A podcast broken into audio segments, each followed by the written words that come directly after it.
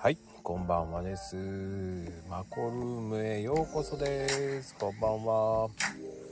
さてさて、今日のスペシャルゲストさん、お呼び中です。少々お待ちください。よろしくお願いします。こんばんは。はい、どうもこんばんはです。はい、こんばんは。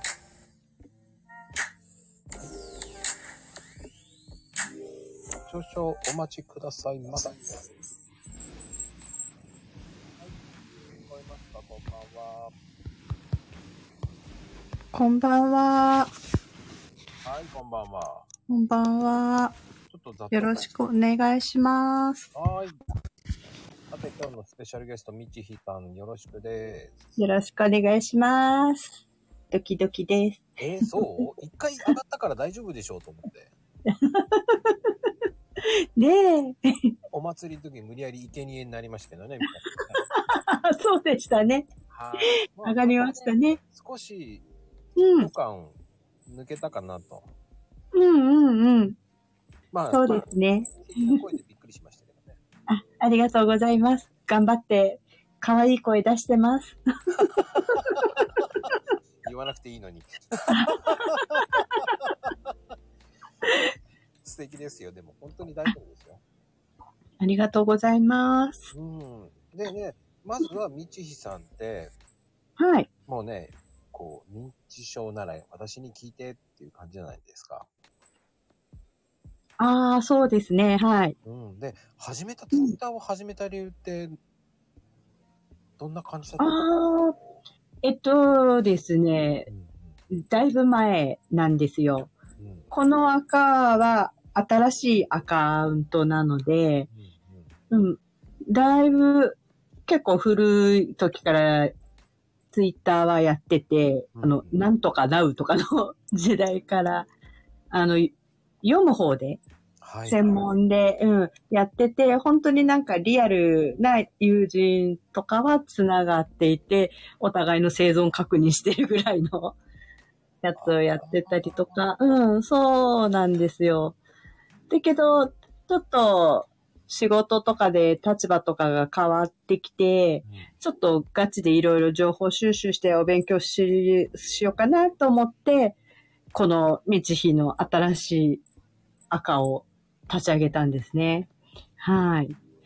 それでいろいろ勉強していくうちに、うん、ちょっと自分も発信していこうかなと思って。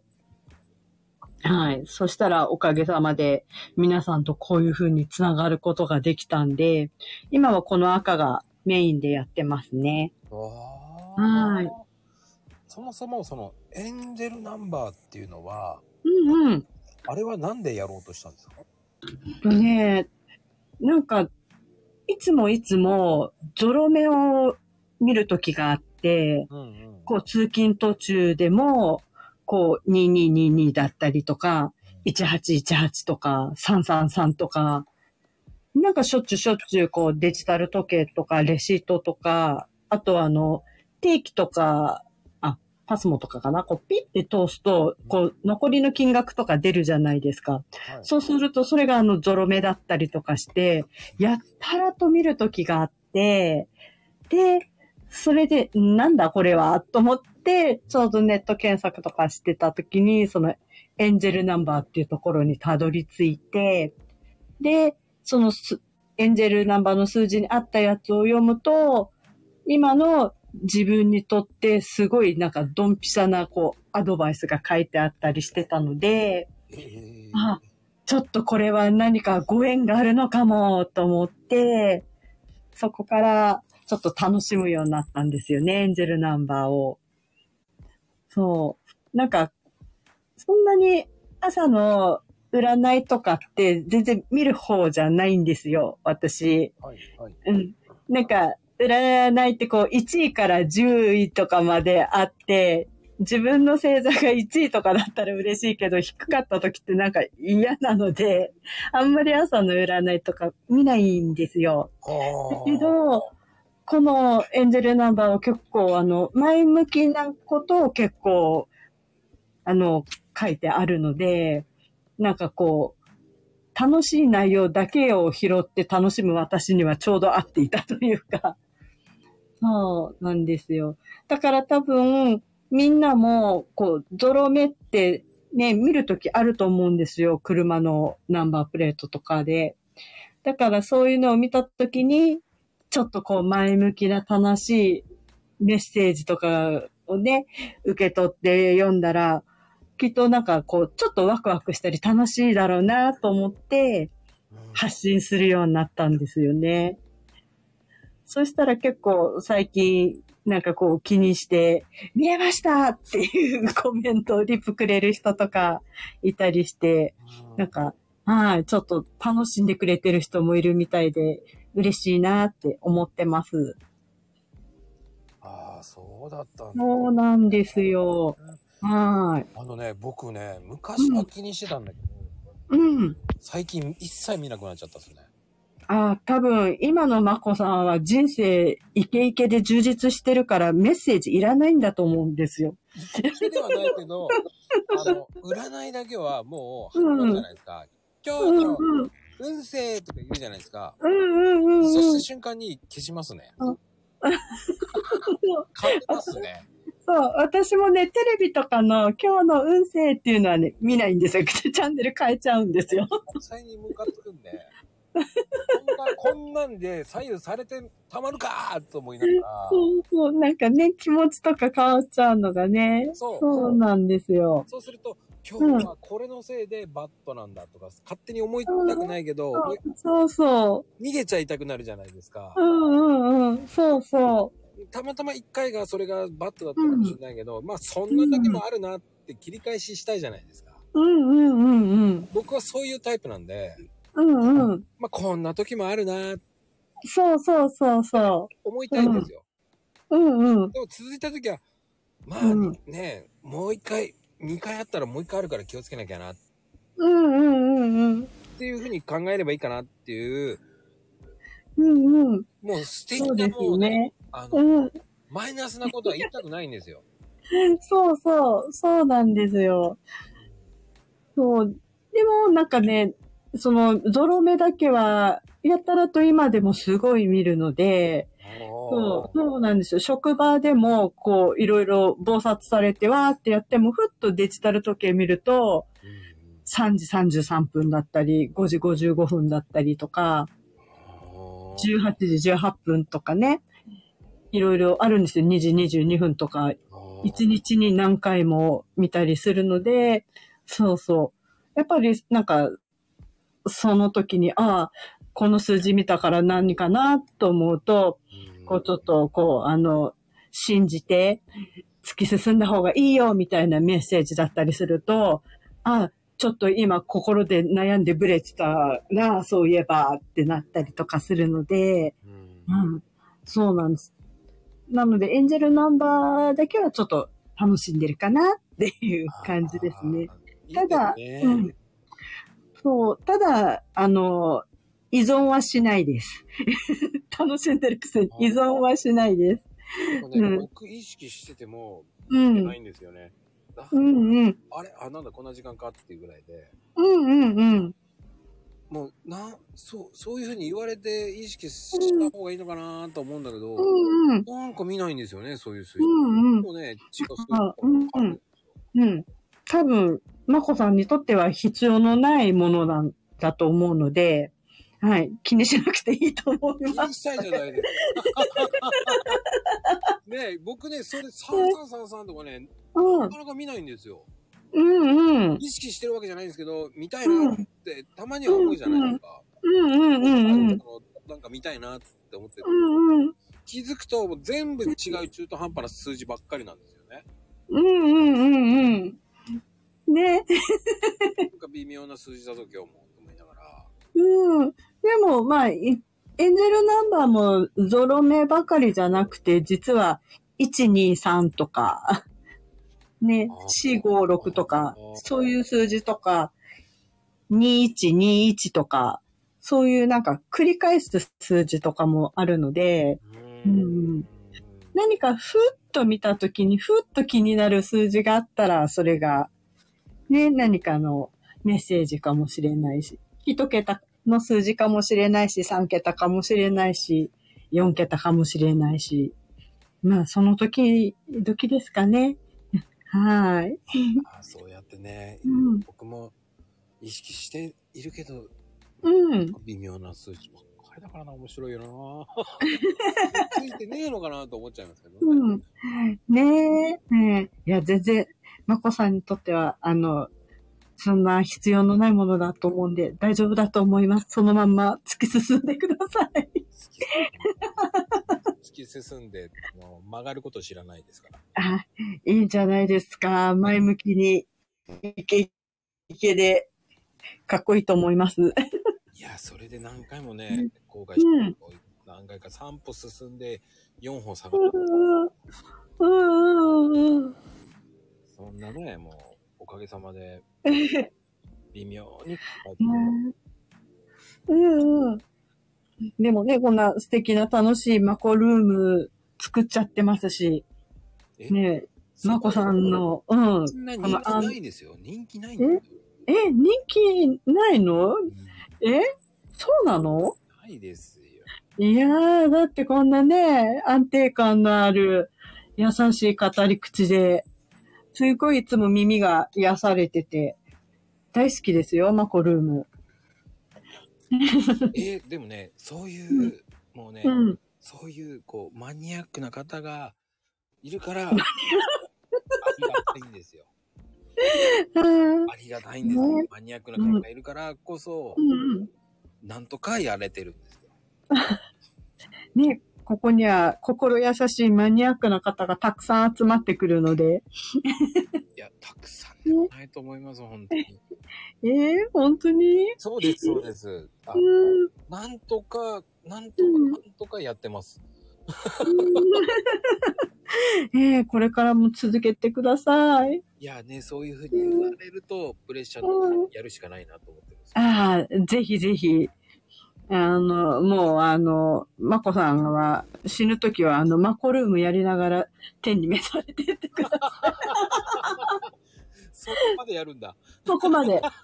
そこまで、そこまで。ええなんですけど、そこまで人気があればいいんですけど。うん。うん、ね。継続してくださいませ。いや、でもね、そういう道こそ、はい。ね、うん、そこまで至って、ツイッターをやってるっていうのもすごいと思いますし、うん、やっぱりこうね応援とかご縁とかねよく言うじゃないですか。ああそうですね。なんか、うん、自分の言葉で説明できないようなご縁が重なって、うんうん、今があるなっていうのが結構いろいろあるので、うんうんうん、多分うん。何かそういう、まあ、スピリチュアル系な言い方になっちゃうかもしれないけど、なんかそういう力とか見えないものっていうのも確かにあるんじゃないかな、なんていうのは思ったりしますよね。はーい。あの、本当にそういうことって本当にありますよね。うん。うん、思うんですよね。うん、もう絶対に何人もの人の都合を一気に突然合わせるなんて無理なのに、うん、うまいことそれが全部都合がついて、まあ一つの場所に集まれて会えたりとかすると、ありえないはずなのにありえないことが起こったとか思うと、やっぱり何かこう導いてくれる何か力があったのかななんて思って、常に感謝はしますよね。うん、そうですね。うん、あの、些細なご縁っていうと、うん、まあ、どんな感じですか？僕も、その、いろんなご縁があったりとかして、うんうんうんうん、実はこんな近くに住んでた人がいたとか。ああ、なんかね、今の、この仕事だと、やっぱり不思議なご縁があって、うんうん、昔は、あの、介護付き有料老人ホームで仕事をしていたんですよ。はいはいはい。で、そこで、あの、まあ、実務経験がたまったから、ケアマネの試験を受けようかなって思って、うんうんうん、はい。で、ケアマネの試験結構難しかったんですよね。あ、難しその当時の、うん。だけど、まあ、自分なりにめちゃめちゃ頑張って勉強して、合格して、うん、で、その合格した後、今度ひゃくじかん研修受けなきゃいけないんですよ。わかります。で、そう。で、そのひゃくじかんを受けるときに、やっぱり、あの、仕事もあるし、子育てもあるしで、だいいっかいめのさんかげつぐらいで終わるっていう一番人気の高いやつを申し込んだんですよね。そしたら、うまいこと当たりまして、えー、で、研修先に行ったらひゃくにんぐらい い, いるわけなんですよ。で、その時に、まあ、席なんて決まってないから、空いてるところに、まあ、適当にポッと座って、で、研修が始まる直前にもう一人女性の人が来て、その人が私の隣に座ったんですよ。うんうん、その人との出会いが、また今の私の仕事人生を変えた人だったりとか、あって、それは不思議でしたね。その、初めて私の隣に座った女性は、うん、会うたんびになぜだか私の近くの席にいて、うん、で、途中からくじ引きになったんですよね、席が。で、くじ引きを引いても、彼女は私の横に座るんですよ。すごい。で、何回くじ引きを引いて何日通っても、いつも同じグループの席で学習をしたり、まあ、同じグループにならなくても、隣にいたりとか、必ず、ひゃくにんいるのに、必ず彼女がいつもいるっていう感じで、で、そこからご縁があって、まあ、彼女から、あの、グループホームの方、あの、認知症専門ケアのグループホームの方もやってみないかって誘われて、で、ああ、そうなんだと思って行ったんですよね。まあ彼女のおかげで転職させてもらって、うん、今は介護付き有料ではなくて認知症専門のグループホームの施設にいさせてもらってるっていう感じなんですよね。はあ、でも、うん、認知症の方が大変ですよね。そうですね。認知症はね。うん。本当に、あ、もうすごいなことやってらっしゃるなっていうのがあって、うんうんうんうん、もうね本当にこう介護士さんとかそういうのやる方って、うん、もう本当に頭が下がるっていうかね、基本優しい人たち集まってきますからね、うんうんうん、なかなかね僕もね、うん、調べて、うんいやこれは大変だなって僕やろうと思ったんですよ。親がその、うんうんうん、知ったんでこう手術した時に、うんうんうん、いやこれは今回はこうそのね介護士をやった方がって調べて、うんうんうん、はちパーセントぐらいまでいたんですけど、うんうん、でもやっぱりその勇気がなかったっていうのもあるし、うんうんうんうん、でもやってる方たちはすごいんですよね。うんうん、頑張ってますよね。すごいです。うん、そうきっとねご家族様はねそういうグループホームとか施設に入れるとちゃんと面倒見てくれてるのかしらって心配するかもしれないけど結構想像を超えるぐらいね頑張ってねお世話支援はさせてもらってますよね。すごいです。うん、やっぱりこうね。すごいなと思うのはこの、うん、やっぱり施設に行ってる方とかもそういうことだけど、うんうん、やっぱりこうねおトイレとかそういうのするじゃないですか。うんうんうんうん。ね、それあの拭いてあげたりとかそういうのするとありがとうって言ってるとか、うんうん、うんうん、やっぱりそういうので救われるんだなとか。うんうん。そうですよね。そう言ってもらえるとね。うん。で、どういたしましてっていうその会話もすごいし。うん。まあ、ね。なんてこう、ね、ありがとうってこういうことなんだろうなとか言えるっていうのはすごいなぁって思ったんですよね。うんうん、ねえ、ありがとうもね、お尻拭いてもらうなんて恥ずかしいだろうし。ねえ、もしも触られるのも嫌だろうけど、それでもありがとうって言ってもらえる。うん。ね、それこそ信頼関係得てね、馴染んでもらわないと言ってもらえない言葉なのでね、嬉しいですよね。そういう言葉がもらえるようになったらね。そう、でもそれが言えるっていうのもすごく大事だし、うんうんね、自分も朝我が身でや、やだなじゃないんだけど、うんうん、でもそうなるんだろうなっていう、こうね、うんうん、怖さもあるわけじゃないですか。うん。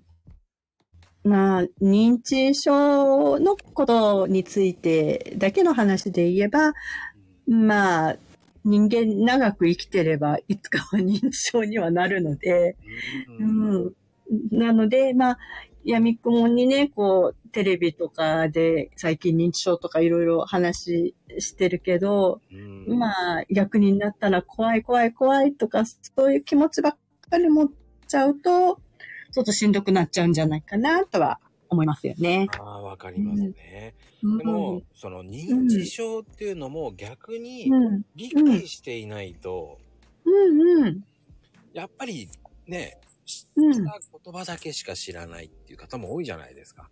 うん、多いと思います。うん、逆に言うと俺は道ひさんみたいなね、うん、素敵なね、やっぱりなかなかね、介護士さんじゃなく、うん、そのさらに上を行ってるわけじゃないですか。ああ、そうですね。うん。なかなかね、そういう認知症の、うん、仕事とかもそうですし、うんうん。そういう現場の話って聞けないですし、うんうんうんうんうん。いや、どんなことをしてるのかなとか。ああ、うん、そうですね。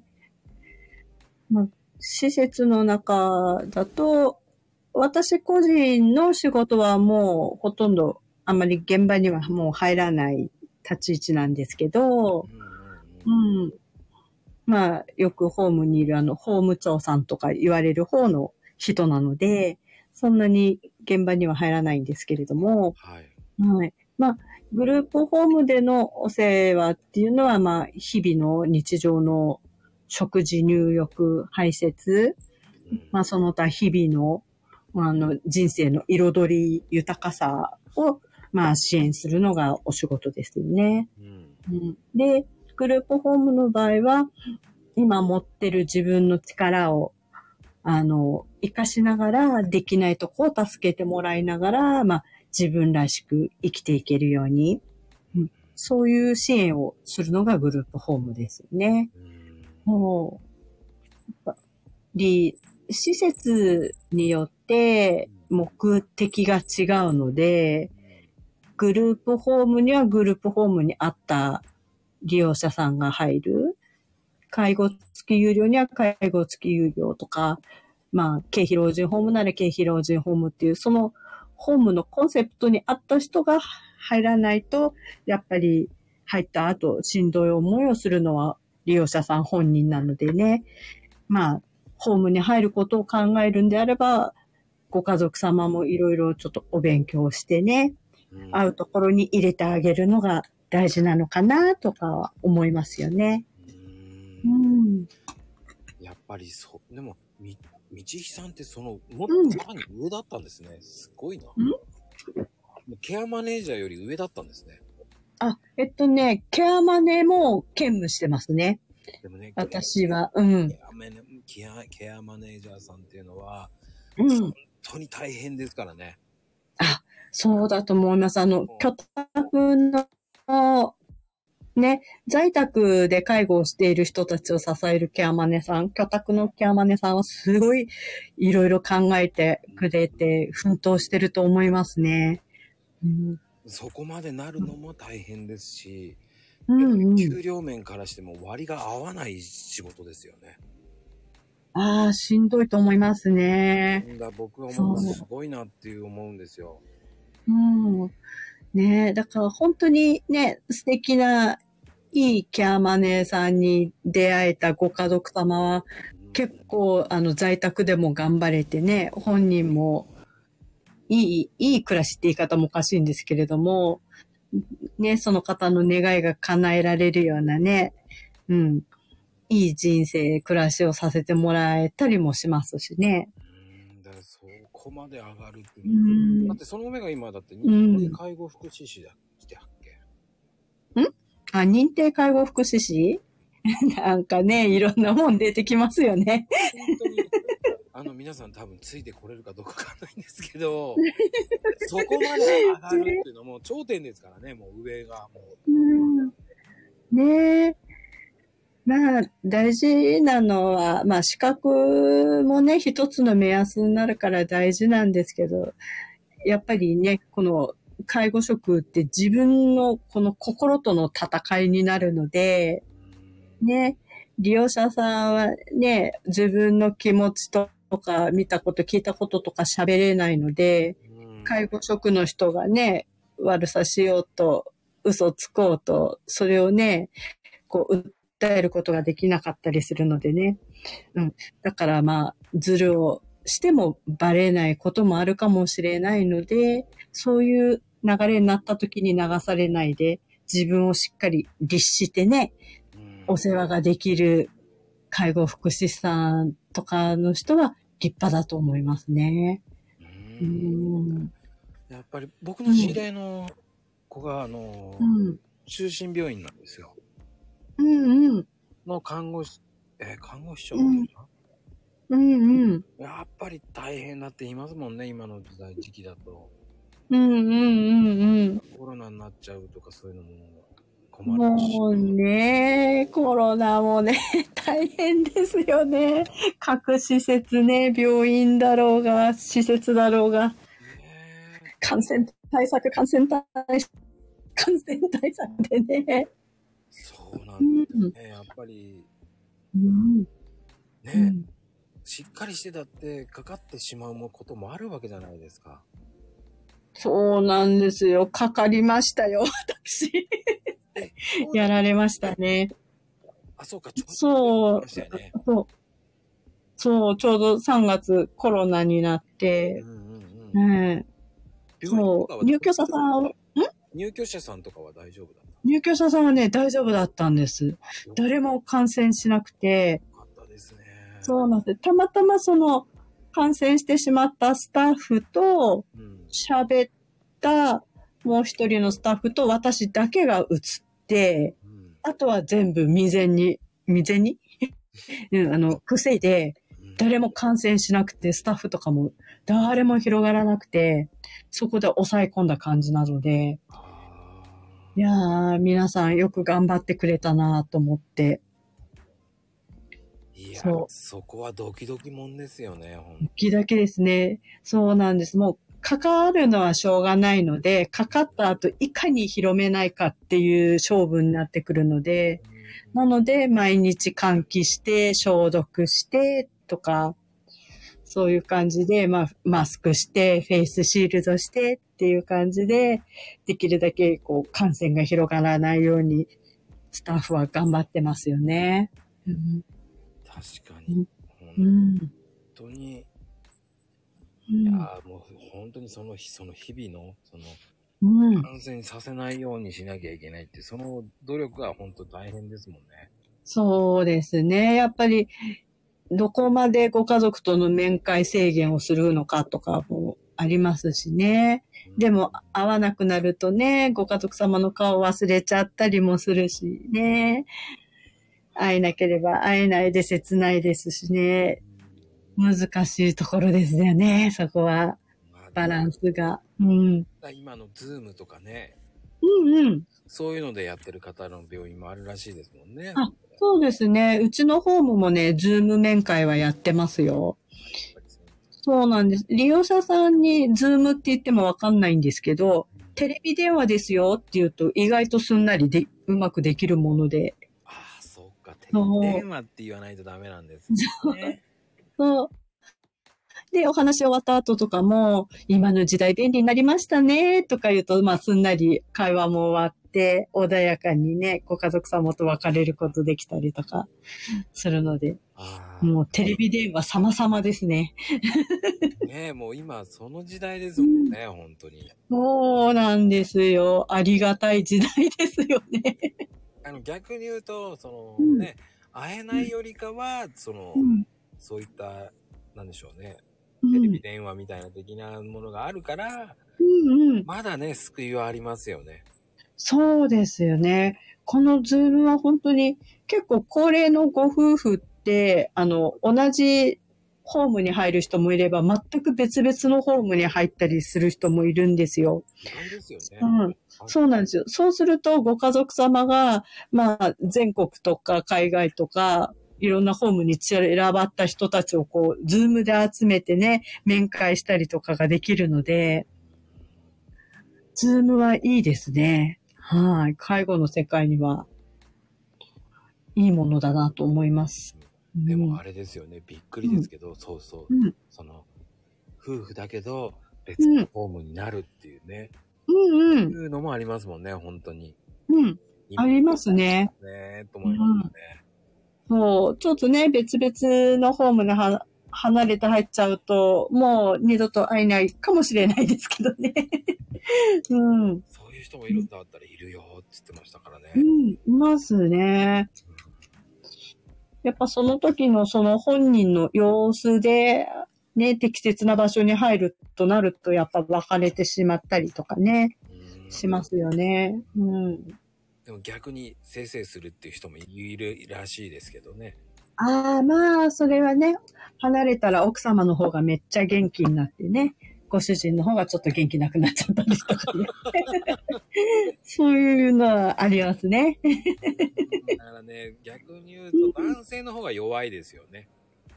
うん、ああ、そうかもしれないですね。やっぱりね、昔の人はね、特にね、はい、上に、ね、立っていたから、やっぱり奥さんに対してね、ちょっと厳しい態度とかを取るご主人とかはね、奥様がいたからこそこう自分を保ててたっていうところがあるみたいなのでね。うん。ちょっとね、その奥様がいなくなっちゃうとね、現金がなくなっちゃう方もいらっしゃいますよね。ね本当にそうですよね。確かに女性の方が長生きしますよね。旦那さんが先に亡くなられた方と、うんうんうん、奥様が亡くなられた方だと、うん、どっちかっていうと、うん、男性の方がなんか早いようなイメージが強いな。あ、そうですね、うん、うちもそうですね。女性の方が多いですね。うん、うん、うちの母親の方のおばあさんの方が、うん、父親の方が早く死んで、うんうん、おばあさんは何回か倒れたんだけど長生きしました。うんうん、でうちの父の方のおじいさんは長生きしたんです、うん、長生きはそんなにしなかったんですけど、おばあさんが先に死んで、うんうん、そんな長生きはしなかったってイメージですよね。うんうん、やっぱり問い合わせも女性の方が多いですよね。でやっぱ長生きですよね。きゅうじゅうぜんごの人はたくさんいますね。うん、元気なねきゅうじゅっさいの方いますもんね。元気ですね。うちのお店にでもきゅうじゅうだいぐらいのおばあさんが、うんうんうん、あコーヒー飲みに来たよって言ってそうそう、すごい元気な人だなと思って、うん、え きゅうじゅう、うん、と思いながら、うん、そう結構きゅうじゅうぐらいだと元気な方はね本当に肌ツヤ良くて自分でスタスタ歩いてね、うんまだ自分の歯もしっかりやっぱり残ってたりするのでもうお裁縫とかも上手にやったりとか、体操とかも上手にしたりとか、まあとにかく病気にならないしお元気ですよね。うん、すごいですよね。うん、そう思います。うん、だからそれがねできるってすごいと思いますよ。うん、うん、すごいと思います。またねそういう方はねとてもこう性格が穏やかだったり朗らかだったりしてねとても愛されるタイプだったりするんですよね。また、うん、いやーねそうだね、うん、元気なんだと思いますもんね。うんほんと元気です。だから私も笑いじわがたくさんある元気で可愛いおばあちゃんになりたいなって思います。きゅうじゅっさいの方に、いやー、じゅっさいぐらい、うん、もうはちじゅうかと思ったらったら、やだーとか言って言いますもん。変わらないと思うんだけどなと思って、言わなきゃわかんない絶対って言って。ねえ、本当にね。ねえ、そういう人たちの面白いですよね。はい、かりんとあげるわってかりんとくれるんですよね。うんうん。若干多いんですよね。うん、そうそうそう。あ、かりんとうだ、懐かしいと思いながら。そう。ね。みんな世話好きでね、優しいね、お母ちゃんたちですよね。で、懐かしいお菓子をくれるっていうのがなんかイメージ。うんうんうんうんうん。栗のなんかこう、ね、甘いなんか、あるじゃないですか、なんか。えー、またなんか、うんうん。昔からあるお菓子をくれますよね、なんか。ねえ、そうそう、懐かしのね、コンペイトーとかね。コンペイトーね。うん。そうそう。ねえ。そういうのがまだ食べれるうちはね、幸せですよね。うん。そうですよね。幸せだと思いますよ、うん、そういうふうに。うん。ね。うん。だからそういうふうな、この千尋さんっていうのは、うんやってらっしゃるっていうのはすごいなと思いますよ。ありがとうございます。そうなんですよ。だからまあ、私が発信してるのはまあ、認知症に特化している介護の話にはなるんだけれども、うん、やっぱりなんか認知症っていうとおじいちゃんおばあちゃんの世界って思う人が結構多いので、うんうん、いやいやそうじゃないんだよって、まあ若年性認知症っていうのがあって、若い人でもなるんだよっていうのをちょっと知ってほしくて、結構そっち系の若年性認知症の発信もしたりとかして、うん、ちょっとみんなに知ってもらえたらいいなって思ってたんですよね。若年症の認知症っていうのは、うん、やっぱりどういうふうなあれでなりやすいんですかね。なんですかね、年齢的にはじゅうはっさいからが定義になってますよね。そうだから若い人はじゅうだいでもにじゅうだいでも、うん、認知症にはなるし、認知症っていろんなあの種類があるので、うん、どういうあの病気からその認知症を発症したかによって全然タイプも違うので難しいですよね。うん、例えば脳血管の認知症だったらやっぱり日頃の食生活とか高血圧とか肥満とかね、そうなると脳がプツっていっちゃって血流悪くなって認知症になっちゃうとか、あとはなんだろうな、普段のまあ生活スタイルとか食事とかでまあアルツハイマー型認知症になっちゃう。まあ日本ではそれが一番多いのかな。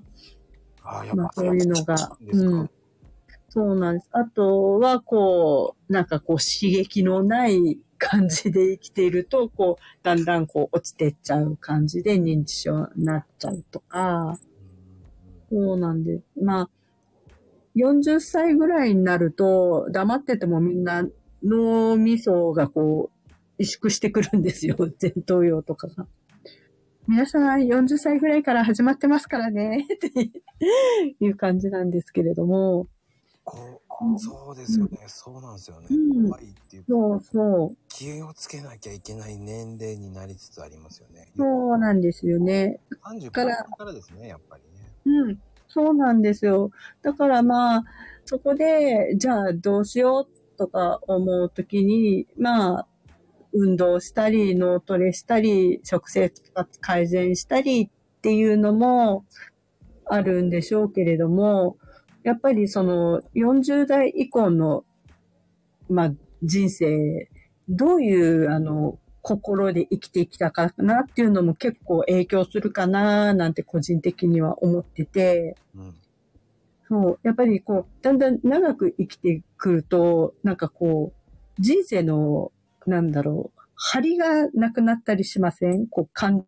情の起伏とか、こう、楽しいとか、面白いとか、素敵とか、なんか、そういうのがあんまりなくて、こう、守りに入る生活になっちゃったりしやすくて、うん。なんかそうなると、ちょっとね、あの、感情の方の、こう、刺激がないので、まあ、ちょっと認知症になりやすかったりとか、うん、するかなっていうのがあるので、うん、なんか、例えば、こう、いつもいつも、同じスーパーばっかり行くとか、そう、いつもいつも喋る相手、仲間が同じとか、うん、まあ、そういう感じで、いつも同じ、なんか生活の繰り返しとかなってると、ちょっとこう、刺激がなくて、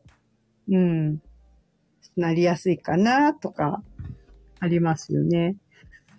そうすると、なんていうのかな、なんかこう、だんだんこう、脳みそが萎縮してきちゃったりとかして、それでなんかこう、新しいことに感動しなくなったりとか、うんそう、なんかこう、ちょっと失敗したことで、こう、すぐ引きずるとか、ちょっとしたことですぐイラッとするようになったりとか、まあそういうのがなんか当てはまる人は、ちょっと注意かなって思いますよね。なんか、あるあるとかコメント書いてありますけど。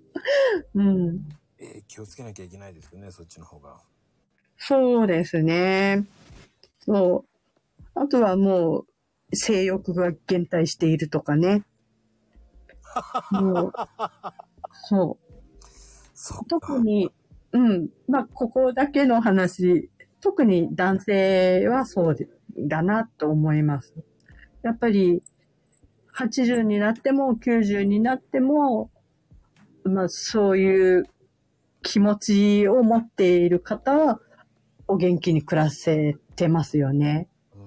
で、ある時を境に、そういうのがなくなって、そういう行動とかをしなくなると、こう、生きる意欲も一緒に落ちてって、やっぱり、お亡くなりになる日が近くなる人ってやっぱ男性は多いかなって思いますよね。うーん、だみきさんからね、うん、性欲の話が出てくるのはびっくり。介護職なもんで。でもね、でもですね、うん、あの、はい、ここだけの話っていうわけじゃないんですけど、うん、あの僕はびっくりしたのは、うん、あの浅草？浅草。うん。浅草の、うん。あの、なんつったらいいんでしょうね。ホテル街があるんですけど、うん、はい。なんつったらいいんだろう、あそこは。ちょっと外れたとこにあるんですけど、はい。あの、年配者が結構入っていくんですよ。ああ。まあ、高齢者同士のね、恋愛とかカップルもあるのでね。うんだ、まあ、自然なことなんじゃないですかね。そんなホテルがあるんだって、うん、あの、うんうん、僕なんかに言わせると有名だって言ってましたね。うんうんうんうん。いっぱいがホテルだよっていうぐらいに言われてる、ね、うん。うん。まあね、あの、ホテルまで行く元気がなくても、そういう気持ちを持ててる状態っていうのが、まあ、お元気な証拠にはなるかもしれないですよね。うん。うんね、別に恋愛はね、若い子だけの専売特許じゃないので、別によんじゅうだろうがごじゅうだろうがろくじゅうだろうが、ときめいてね、楽しいこのワクワクな気持ちを持つっていうのが大事みたいなので、はい。あの、ときめきですね、ときめき。確かに、ときめきなんて最近ね、もう。うん。捨ててきちゃいましたよ、ときめき。そう。ときめきなくなっちゃうとね、あの、死んじゃうんで。あの、いつまでもこう、刺激を持って、やっぱりワクワクとするのがね、元気になれるかなと思うので、ね、皆さん何かにときめいてください。そうですね、ときめきはいいですよね。うん、そうですね。別にね、奥さんやご主人に、じゃなくていいので、ときめきは何にでも、ね、ドラマの俳優さんでもいいわけですし、ね、歌手でもいいわけですし、このマコルームに来てね、みんなでキャッキャッキャッキャッってこうやるのもときめきなので、やっぱそういう楽しいね、気持ちっていうのが大事だなと思ってるので、多分私はこのマコルームに来るのは皆さんの認知症予防効果にはなってると思ってますけど。初めて知った。そんなに効果あるように見えないんですけどね。うん、いや、だって、まこさんの話聞きながら、みんながそれに反応して、うん、で、文字を打ちながら、こう喋るわけじゃないですか。うん、一度にいろんなことをやっているから、結構、脳トレになってると思うんですよね。脳トレね。でね、今日は、うん、みちひさんにとってはすごいいい日だなっていうのもあったんですよ。あ、そうなんですか？だって今日、うん、あの、はい、ね、えっと、今日はじゅうににち、ごがつじゅうににちって、はい。看護の日なんですよね。あ、そうなんだ。たまたまいい日だと思いましたけど。ああ。たまたますごいいい縁だよなと思ったんですよ。ああ、そうだったんですね。ああ、じゃあ今日は、多分もうじゅうににちはやることの流れがね、できていたのかもしれないですね。そうそうそう。うん、不思議だなぁとは思ったんですけど、うん、やっぱりこういうところにもなんか見えないご縁とかがあるのかもしれないですよね。うん、で、はい、本当にあの、うん、出演日ってほとんど半分ぐらい決まってなかったんで、なので本当に大丈夫ですかっていう感じの今日だったんで、あの、ま、どうなるかわからないっていうふうに言われてたんで。そうですよね。すいません。そうなんですよ。最悪は、あの、収録がいっぽんあったんで、うん、そっちを回そうと思って、報告会してたんですよ。すいません。そうなんですよ。もうね、ドキドキでした、僕は。そうなんです。結局、立場的に、あの、にじゅうよじかんオンコール状態なんですよ。そう。だから今は仕事から帰ってきて家にいるけど、何かがあればすぐ電話出て、必要ならホームに走ってかなきゃいけないので、そうなんですよ。やっぱりね、お見取りの方とかもいるので、何かあればね、駆けつけなきゃいけないので、そうなんです。だからね、僕的にはドキドキだったんですよね、うん、今日。すいません。そうですよね。あやふやで返事しかできなくて。そうそう、そんであの、私も、そうだな、朝のごじ台に作りましたもんね、だから。差し替えられたような考えだったから、もう、差し替えだと思いながら。しかも私もね、返事ですいません、今から出勤しますとか言って、コメント残して消えて、ね、皆さんがたくさんね、リツイートしてくれて、すごいリプラン盛り上がってる中、一切反応もせず。いや、夜まで何もできず。いいんですけど、俺的には不安だったんで。俺でダメだったらもう帰るしかないと思って。もうダメだったらダメでいいやと思ってたんです。すいません。ほんとね、昼間とかも別に昼休みっていうのもこれと言ってないので、なんか全然スマホを見て返事とかもできなくて、本当に。ねえ。すいませんでした。もうね、今日ね、本当に今日のスタートまではドキドキでしたよね。私も滑り込んで帰ってきて、やった間に合ったとか思って。ねえ。今日の裏側は今までの中で一番ドキドキしましたね。大丈夫。ね、よかったです。ね、なんかね、前会った時みたいに突然音信不通でね、飛んじゃったりとかしなくてよかったと思って。ああ、その時もね、その時もちょっとはためちゃんでしたからね。まあ、それでもいいんですけどねって思ってたんだけど、あの、なるようになると思ってるんで、意外と、あの、どうにかなるだろうっていう考えなんで、うんうんうんうん。それを楽しむ人だったので、ね。ああ、まこさん、それがいいんすよ。あ、そうですか。そういう感じが、あの、認知症を、あの、遠ざけてってくれるので。あ、そうなんですか。うん、うん。いいと思います。そうなんですよ。やっぱり認知症にこうなってしまった後って、こういう性格とかも影響されて、その後がね、人生変わっていくので、うん。うん、まあ、認知症になって性格が表現しちゃう人もいますけど、まあ、そうじゃなかった場合とか、そう、認知症になった時にも、こう、おおらかな考え方とかでいくと、こう、ゆったりとね、うん、こう、優しい、愛すべきおじいちゃんになっていくと思うので、うん、いいと思います。いやいや、僕もね、うん、本来的には、あの、うん、ストレスが溜まる仕事をやってますから、うんうんうんうん。クレーム処理とかもあるんで、うんうん。やっぱりね、人間的にね、こう、うん結果が見えない言い方されるのが一番困ってしまうんですよね。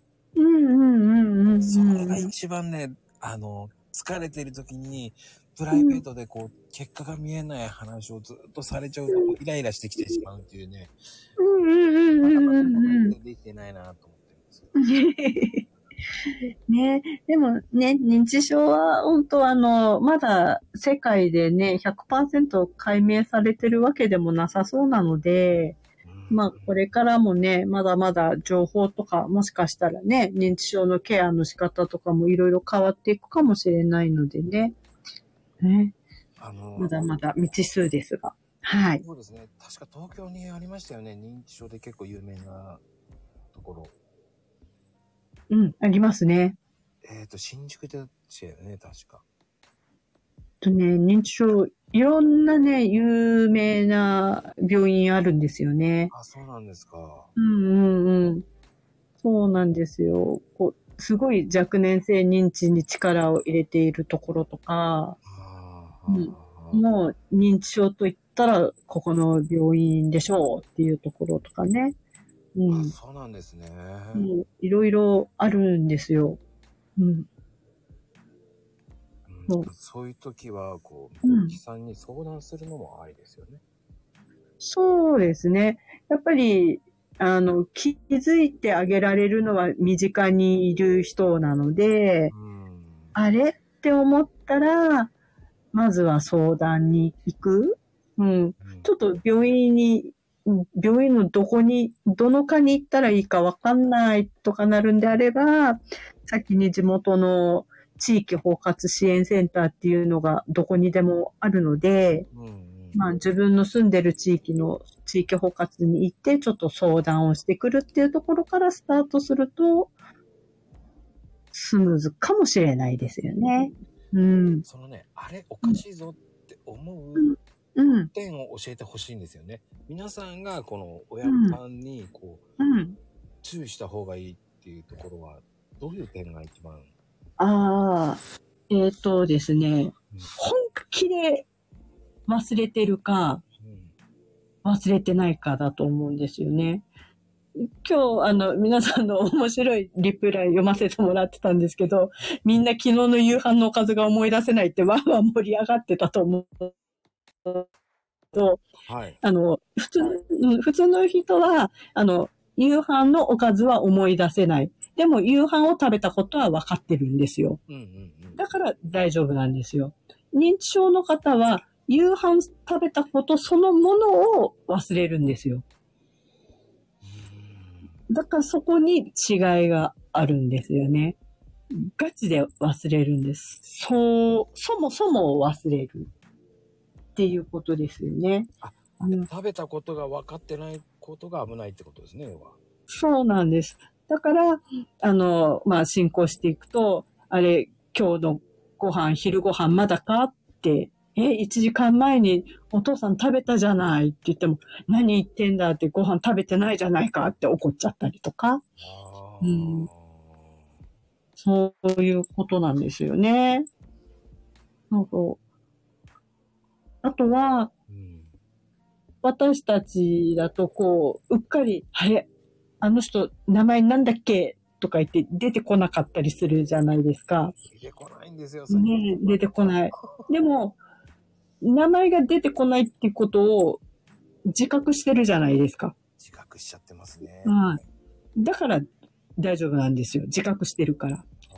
認知症になると、名前もわかんないけど、そもそもあなた誰ですか状態になるので、完全に名前も顔も忘れちゃってる。もう存在しない人になっちゃってるっていう違いがあるので、忘れちゃったことを自覚してない。うん。そういうところがありますよね。うん、そっか。そう。って知ると、うん。こう、わかりやすいですよね。そうですよね。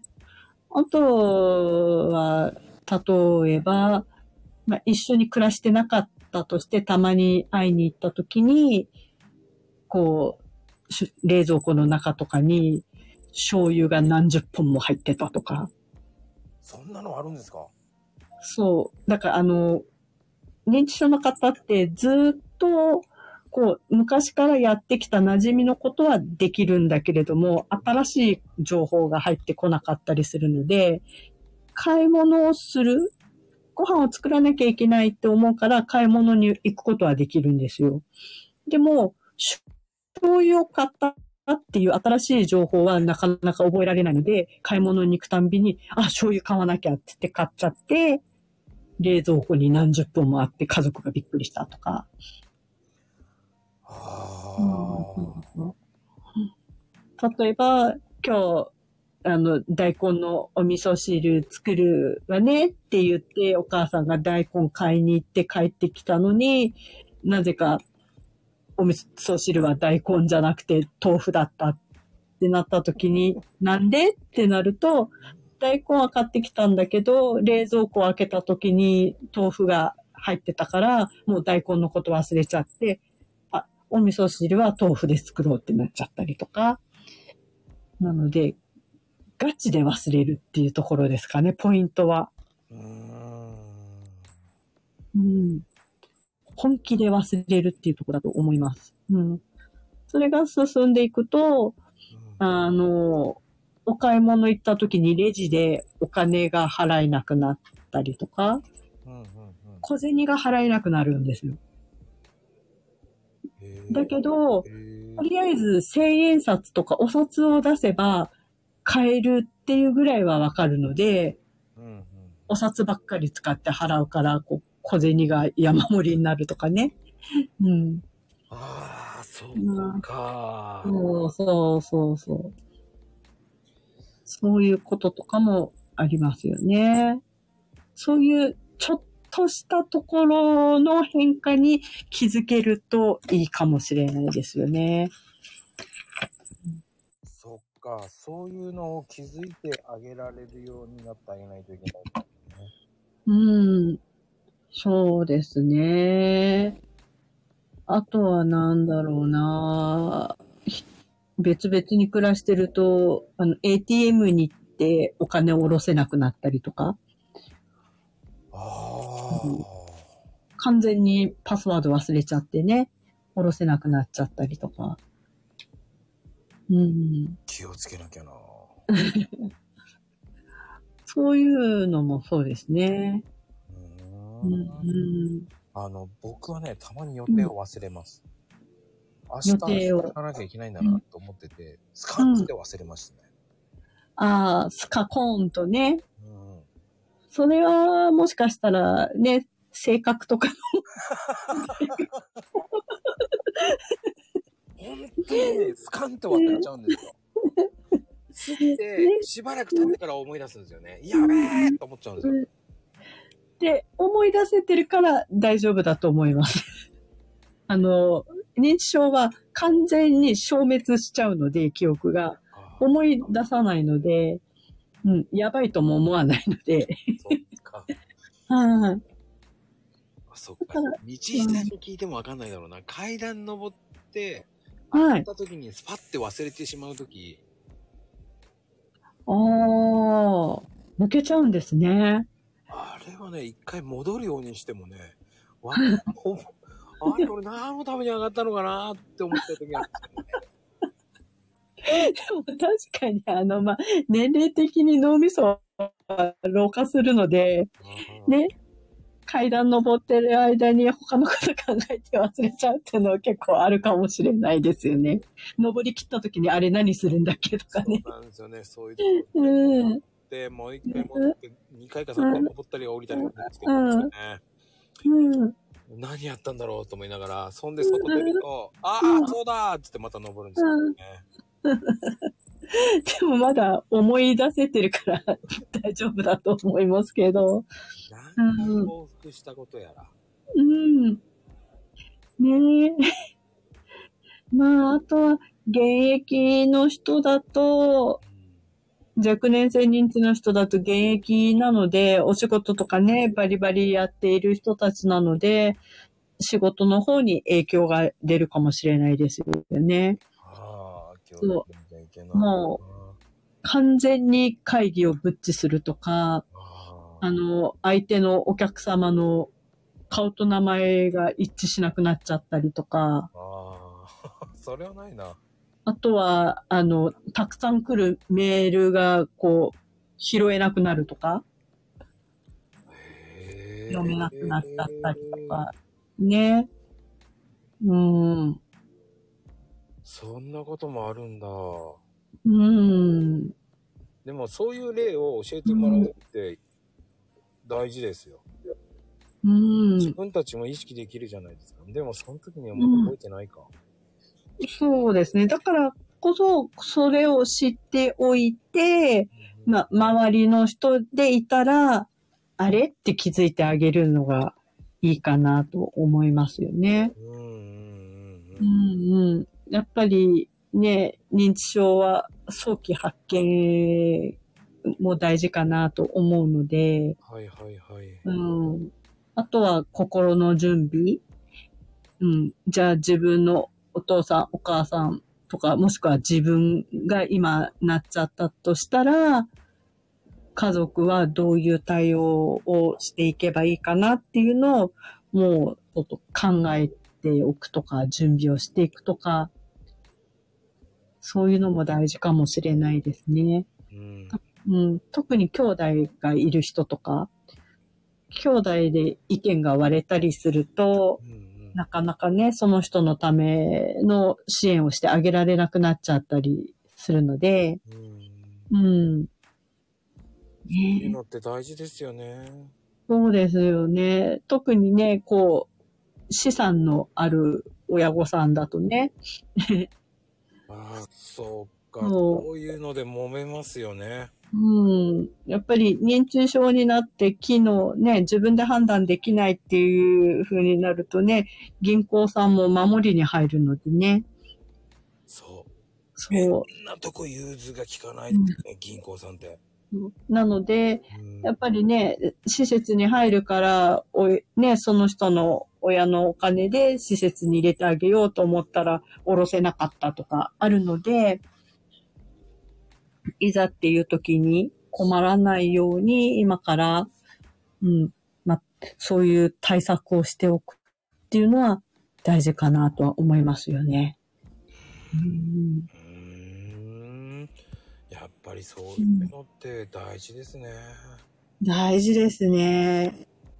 やっぱりねえ、あの、まだ理解できて自分でね、あの、名前、サインが書ける状態であれば書いてもらえるけれども、もう書けない状態になってしまうと、いろいろな手続きで、やっぱり本人のサインが必要な時に書いてもらえないので、ちょっと周りがね、苦労しちゃうっていうこともあるみたいなので、うん。そうですね、準備は。必要かなって思います。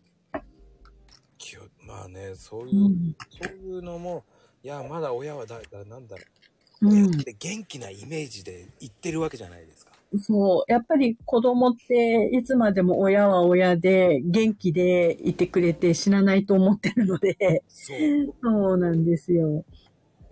いつまでもね、大事な、大好きなね、パパママでしょうけれども、でも突然介護はやってくるようにね、あの、やっぱり一般の人たちってそう思うので、もう実はじわじわ来てるんですけどね。うん。そう。旦那様の意図するところ。お？あ、ごめんなさい。っかかっちゃった。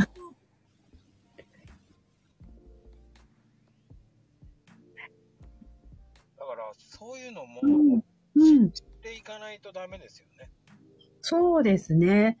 そうなんです。だから突然になったかのように感じるから戸惑ってどうしようどうしようってなって困っちゃうので、からやっぱりまあその通りスムーズにいくかはわかんないけど、予習をして知っておくことはすごい大事かなと思いますね。うん、やっぱりね、認知症になる方は今は増えているので、まだまだ増えるので、うんうん、だからこそなんかおそういう助けてくれる支援機関を知らないがゆえにこう自分が仕事を辞めて介護しちゃって人生変わっちゃうとかなっちゃうので、そうじゃないんだよって、仕事は辞めなくても介護はできるよっていうのをまあ知ってほしいかなとは思いますよね。ああ、だから一人で抱え、うん、あのなそうそう抱えないでほしいですよね。そうなんです。特に息子さんの場合とか、やっぱりこう、お友達付き合いとかなかったりすると情報が入りづらいので、うん、こう一人でちょっと頑張りすぎちゃったりとか、うん、そういうのもありますよね。そう。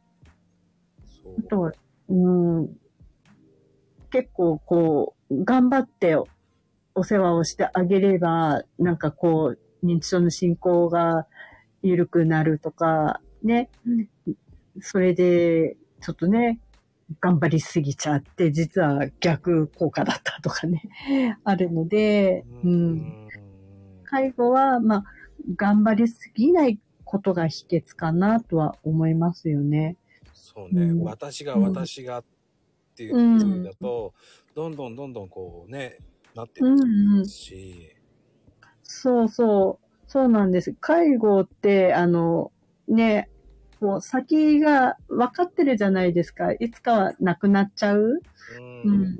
そう。だから結構切ないものなので、頑張っても頑張っても最後はやっぱりなくなっちゃうし、後悔が残るものなので、うん、で、とってもとっても疲れるものなので、うんはい、で、特にね、こう、身内で大事な家族とか、まあ、大嫌いな家族を見なきゃいけない場合もあるでしょうけど、まあ、それでも、そういう、介護っていうのは本当に疲れるので、まあ、か、一人で抱え込まないで、頑張らないでっていうところは知ってほしいですよね。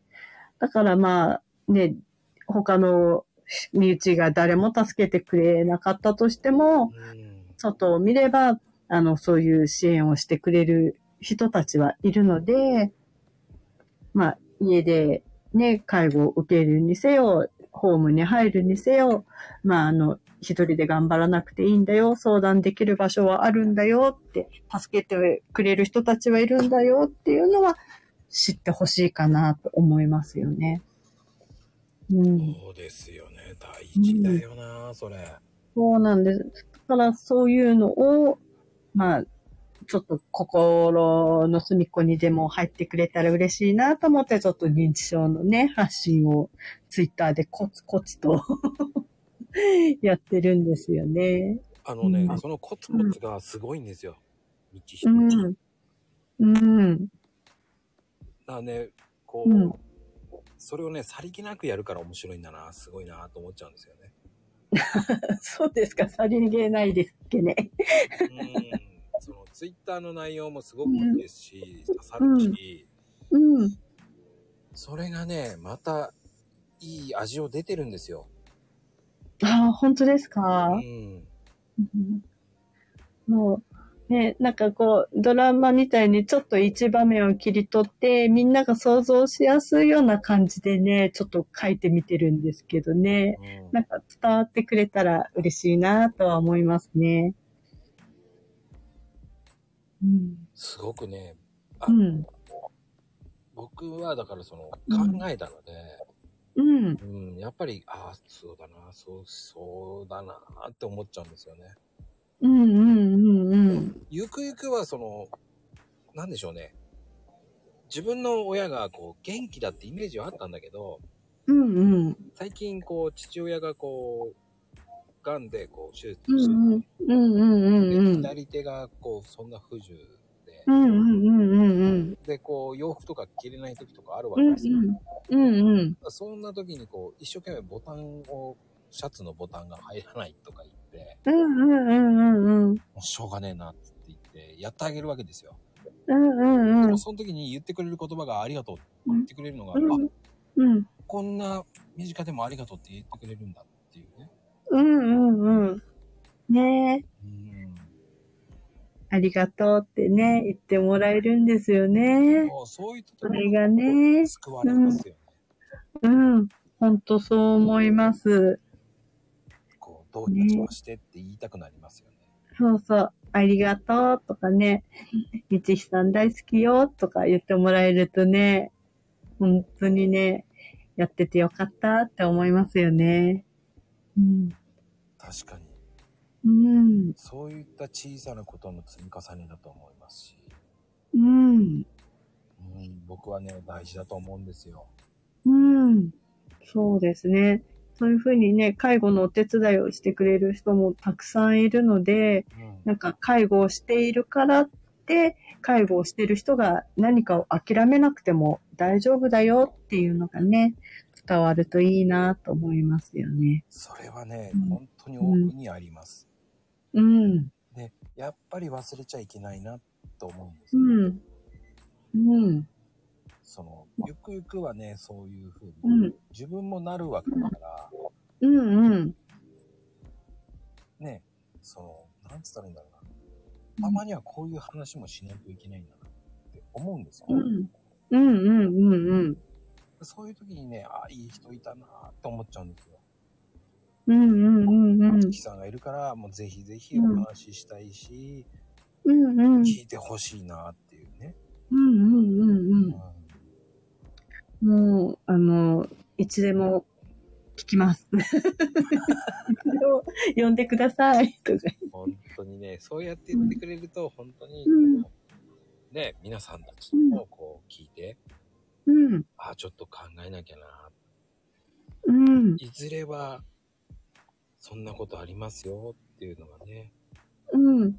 本当なんか自分のことでもね、ちょっと、最近こんな感じでいつもと違う気がするんだけどどうかなっていうのをこっそりねあのダイレクトメールとかで聞いてくださってもいいですし、うん、なんか実はこういう介護をしているんだけどなんかすっごい苦しいのっていうのをね書いてきてくれてもいいですし、うん、うんそういうのがね大事だと思います、うん、本当に、うん、本当あの聞くっていうことを確認するってことがね、うん、大事かなって思いますね。うん、本当苦しくなっちゃうんで、うん、確かにね。そうね、いっぱいいっぱいになっちゃうとね、本当切ない事件とか起きちゃうのでね、そうならないように、うん、なったらいいかなと思って、これからもコツコツと。発信はしていこうかなと。えー、はい、いらっしゃい、ちじみさん。ちじみち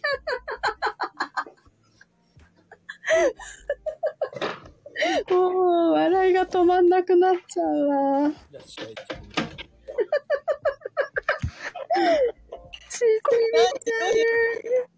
じみちゃん。どういう意味？いやー、ちじみちゃん。どういう意味これ？なになになに？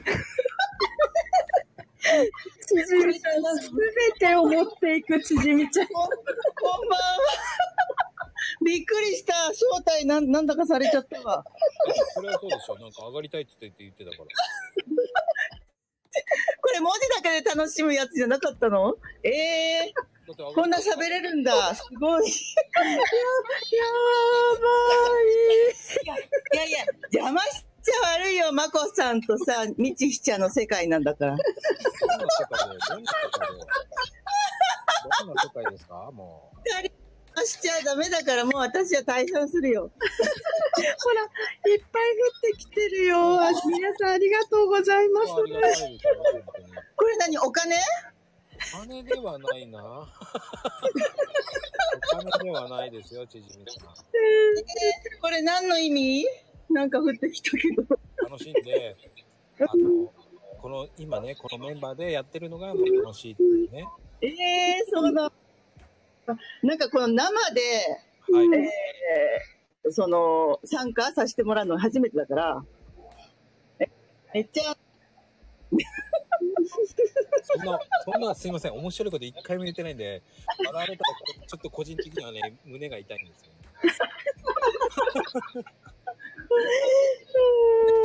面白いこと一回も言ってないんだけどなと思いながら、逆にもうお金って言った方がそっちの方も全部持ってかれた。なんかもうリップでみんなとわちゃわちゃわちゃわちゃやってたじゃないですか。はい。うん、そ, そのノリでしまったから、もうなんかあのー、うん、いや本当にあの申し訳ないから私今度また歌わせてもらいますよ。あ、そうなんですね。わかりました。あ、歌ってもらったと思ったのに。あのみちひちゃんとまこさんのお話をまず聞くことに徹底しますから。なんかそれうまく握られたよね。いや、そんなことないけど。そんなことないけど。逃がしませんよ。あのマコルームはあの僕の権限で落とすことがあるから。そのままいたする地獄っていうのがあるんだよ。じゃあ私のちょっとお願いを聞いてもいいですか？え、断る？え？断る？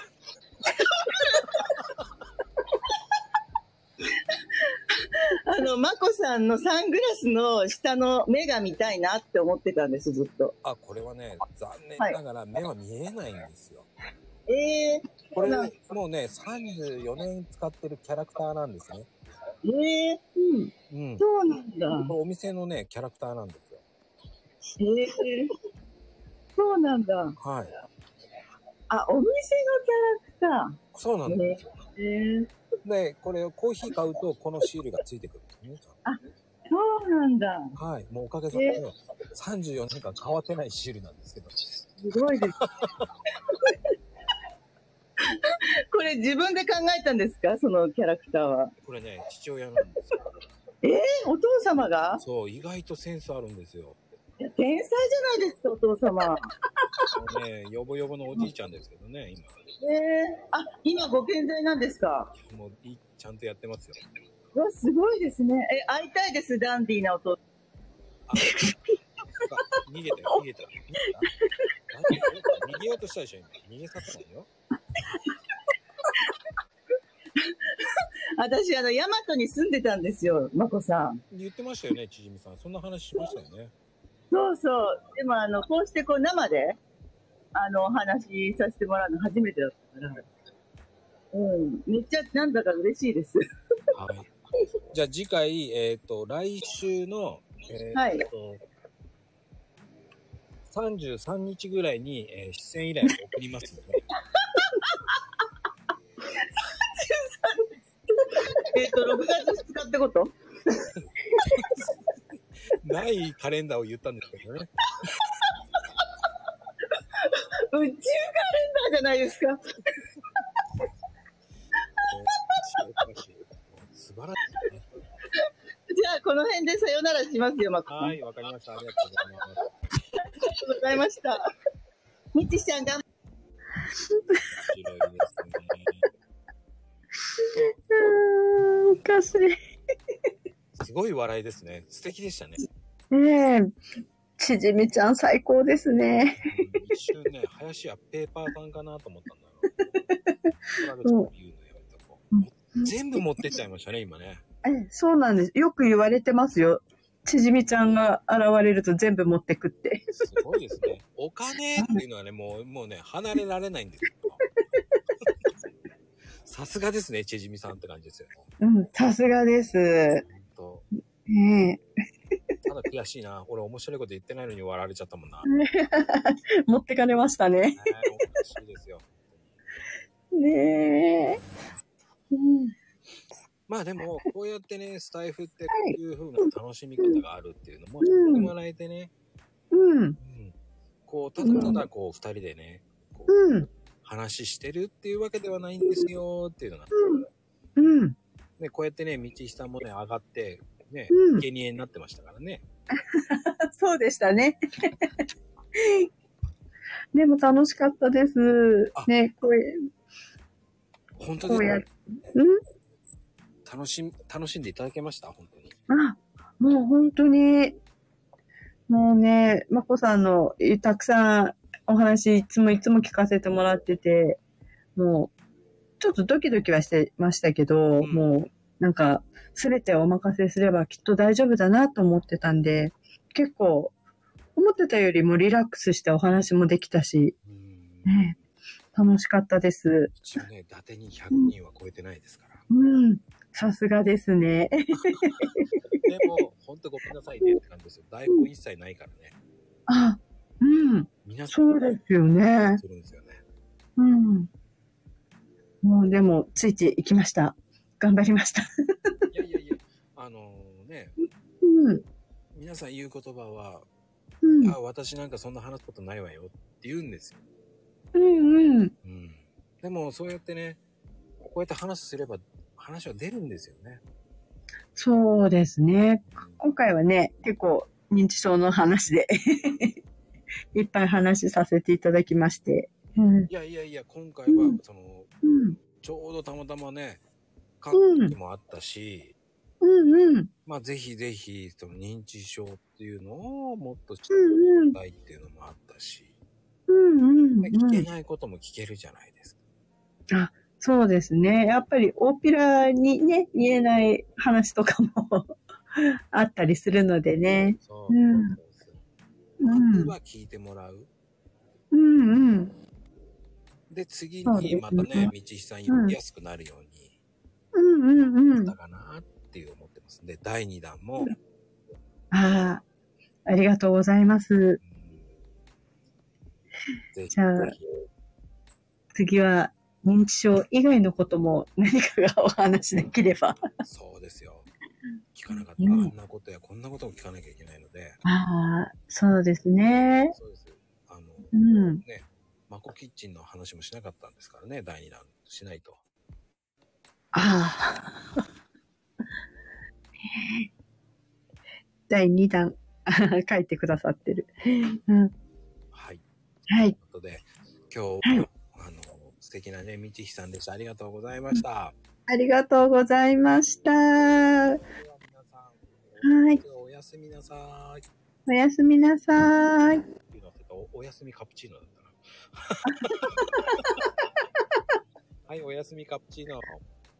おやすみカプチーノ。